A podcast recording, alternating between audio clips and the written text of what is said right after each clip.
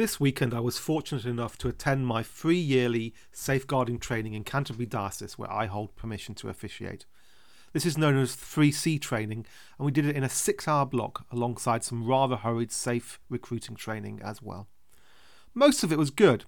There was one slightly cringy moment when the trainer didn't seem to understand the difference between the words paedophile and sexual abuser of children, the former refers to someone's sexual attractions, the second refers to people who sexually abuse children, some of whom may not actually be paedophiles. I really didn't want to discuss that the correct legal terms were actually indecent images or prohibited image, not child porn, and that the law is complex and rather grey at the very soft end. One picture can be indecent in one context and not in the other, for example say, the same picture of a child in a bath is viewed rather differently by the law depending on the context of the production of the image and the viewing of it. It would be nice if the people in our diocese who are responsible for advising us on these matters actually knew this in some detail. But then there are plenty of bishops who still casually use the word paedophile to refer to someone who sexually abuses a child, and in doing so creates a complete pastorally insensitive environment for anyone who struggles with sexual attraction to children but has no intention of ever committing child sexual abuse. But I digress. The real reason why I want to talk to you today is one part of the training that I strongly objected to. In the afternoon, as we talked about confidentiality, the trainer read out the following statement, which is section 14.7 of the Canterbury Diocese Safeguarding Manual. It reads, and I quote, any priest hearing a confession, regularly or otherwise, must say prior to hearing that confession the following statement of confidentiality and safeguarding. If you touch on any matter in your confession that raises a concern about the well being or safeguarding of another person or yourself, I am duty bound to pass that information on to the relevant agencies, which mean that I am unable to keep such information confidential. Close quote. And that sounds all hunky dory, except for three things. First, it directly contradicts the confidentiality instructions given in the same Get Safeguarding manual. Second, it is pastorally destructive to the purpose of transforming penitential encounters. And third, and probably most importantly, it's illegal. So let's unpack that. First, it directly contradicts the confidentiality instructions given in the same training we were told that we should not break confidences. So that if an adult came and told us, for example, that they were in an abusive relationship, that rather than running to the police, we should instead seek to empower the individual to make their own choices as to how to resolve the situation. In this case, we should not break confidentiality. However, if the same lady comes to me for confession and I read out what the bishop instructs me, I quote, I am duty bound to pass that information on, close quotes, now I will not hold her information as confidential. Why would the lady come to me for conf- confession if she knows that I will tell all her secrets to people she doesn't want me to, and indeed that I am instructed to betray her confidence? And you might argue that I'm simply being slightly um, convoluted in my reading here of the instruction, but the instruction is very clear.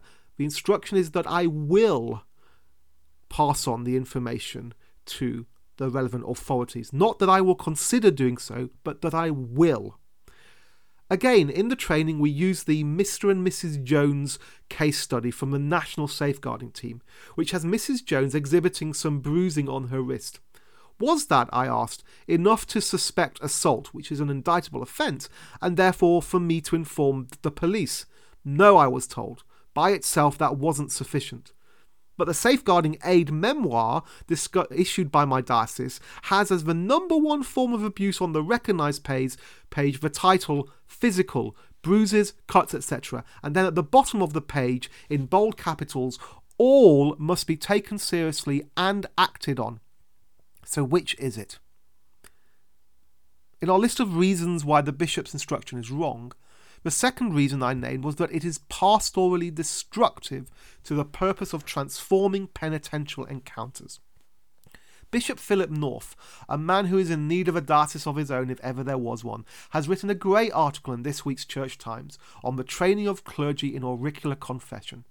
In it, he points out the obvious truth of the confessional when he writes the following words quote, It would be a terrible tragedy if a sacramental gift were lost that would be of benefit not primarily to the criminal but to the victim. That is because, in my experience, a group of people who often make use of the confessional are survivors of trauma or abuse.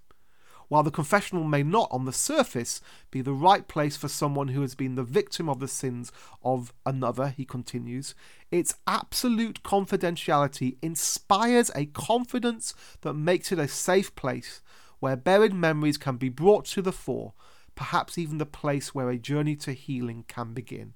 Close quote. The bishop hits the nail on the head. It is the testimony of many across the theological spectrum that the confessional is a place, as Bishop Philip so perfectly puts it elsewhere in his piece, where, quote, sin can be released and where fears can be named in absolute confidence, close quote. Teenagers have come out in the confessional. Battered wives have found truth in the confessional. Men who have carried guilt for over half a century have found release in the confessional. If people enter auricular confession in the knowledge that even the merest hint of a crime that skirted around the issues of safeguarding would be reported, how likely are they to share in the first place? As one priest who I greatly respect said to me this week, and they have a habit of seeking the sacrament of reconciliation. They said to me about this disclaimer that the bishop in Canterbury instructs that it is, quote, very unhelpful pastorally. You know, some of us work with men and women who struggle with sexual desires that, if known, would lead them to be ostracized by many, but they seek, despite that, to live a holy life. If I hear the confession of someone who has viewed some indecent material five years ago and he has felt guilty ever since, do I really help his sanctification by dobbing him into the old bill when he's actually come to me to confess sin, hear absolution, and be strengthened to continue to resist the temptations he recognizes as fallen and that his regenerate self abhors? The bishop's instruction here rewrites Romans 7 to read, Who will rescue me from this body that is subject to death? Thanks be to God, who delivers me through Jesus Christ our Lord, but then betrays my confidence. Third, and most seriously, the bishop's instruction must be rejected because it is illegal. Canon 113 of the 1603 Canons of the Church of England, when discussing the interaction of church authorities and the state for the maintenance of order, states the following. Quote, provided always that if any man confess his secret and hidden sins to the minister for the unburdening of his conscience and to receive spiritual consolation and ease of mind from him, we do not in any way bind the said minister by this our constitution, but we do straitly charge and admonish him that he do not at any time reveal and make known to any person whatsoever any crime or offence so committed to his trust and secrecy under pain of irregularity. Close quote. As the website of the Diocese of London so helpfully points out, this is simply a restatement of the principle laid down in Canon 21 of the First Lateran Council of 1215, and has itself not been rescinded by the Roman Catholic Church either since that day. It was reaffirmed in the Church of England by the Convocation of Canterbury in 1959, who said, I quote, this House reaffirms as an essential principle of church doctrine that if any person confesses his secret and hidden sin to a priest for the unburdening of his conscience and to receive spiritual consolation and absolution from him, such priest is strictly charged that he do not at any time reveal or make known to any person whatsoever any sin so committed to his trust and secrecy. Close quote. As Robin Ward, the principal of St. Stephen's House and General Good Egg, points out also in this week's Church Times, this has been reaffirmed by the General Synod most recently in 2015 when they adopted again a revision to the House of Bishops policy document on safeguarding children. Now, it's fair to point out, as the Canterbury Diocesan Safeguarding Handbook does, that the official statement of the House of Bishops on this, on, on child safe safeguarding, does say in regard to potential privilege that, quote, there is some doubt as to whether this absolute privilege is consistent with the civil law. Close quote. However, Canterbury Diocese doesn't point us, but London Diocese does, point us to the fact that there is zero case law in this area. For almost a thousand years, not one English priest, Anglican or Roman Catholic, has been prosecuted for withholding information told in the confessional. All opinions as to whether the absolute privilege of the confessional would hold up in court are simply that opinions. The explanation given by the Diocese of Canterbury when questioned on this back in the summer was as follows quote, The guidance has not abolished the seal of the confessional. Rather, it is intended to advise the penitent not to, involve, to divulge in confession something which would legally compromise the position of the priest, and therefore require that priest to choose between their responsibility to protect someone from harm and the usual requirement of confidentiality. Close quote. This is a ridiculous statement.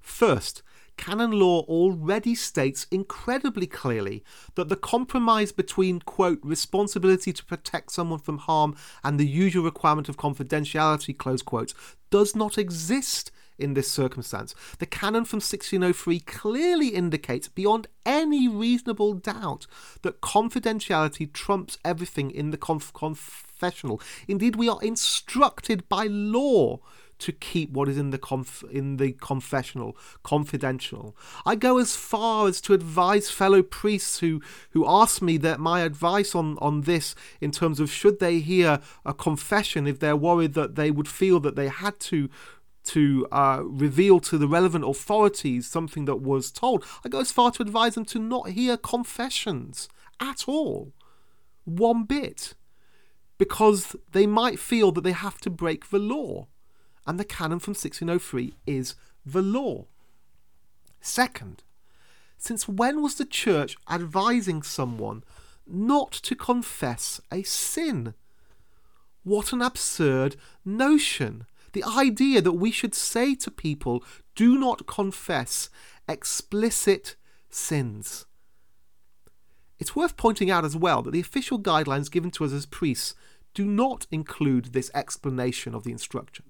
So we are left with the reasonable interpretation that we are quite simply being commanded to break the law of the land, for canon law is English law, a law that is laid out for us only a section earlier in the same Canterbury Diocesan safeguarding documents. And that, brothers and sisters, is why I had to clearly state, in the presence of one of the diocesan safeguarding advisers, that I would not abide by this instruction. My oath of obedience to the Bishop of Dover is quote, in all things lawful and honest, close quote. And I think it is clear that this instruction is unlawful in that it commands me to break the law, and dishonest in that it asks me to compromise my sacramental role as a confessor by dissuading the penitent to find reconciliation. Perhaps that's the reason that Canterbury Diocese no longer trains its curates in the ministry of reconciliation. One final thought. Bishop Trevor retires in May next year. Canterbury Diocese has a peculiar arrangement whereby Justin the Archbishop is officially the ordinary, but the suffragan Bishop of Dover actually acts as the ordinary. The day that Trevor Willmott ceases to be Bishop of Dover, this safeguarding policy becomes Justin Welby's policy. Can you imagine that? The Archbishop of Canterbury, the worldwide leader of the Anglican C- Communion, primus inter pares, the man all the primates look to for guidance and leadership, will be formally instructing the clergy of his diocese to not only break canon law, but also to discourage penitents from confessing their sins. I really wonder what the leaders of the rest of the church will think about that, especially those who take this sacrament incredibly seriously. I'm Peter Ould, and this is Radio Free Canterbury. This speech is my recital. I think it's very vital to rock around. That's right, on time. It's tricky. It's the play. Here we go. It's tricky to rock around, to rock around. That's right, on time. It's tricky. It's tricky, tricky, tricky, tricky.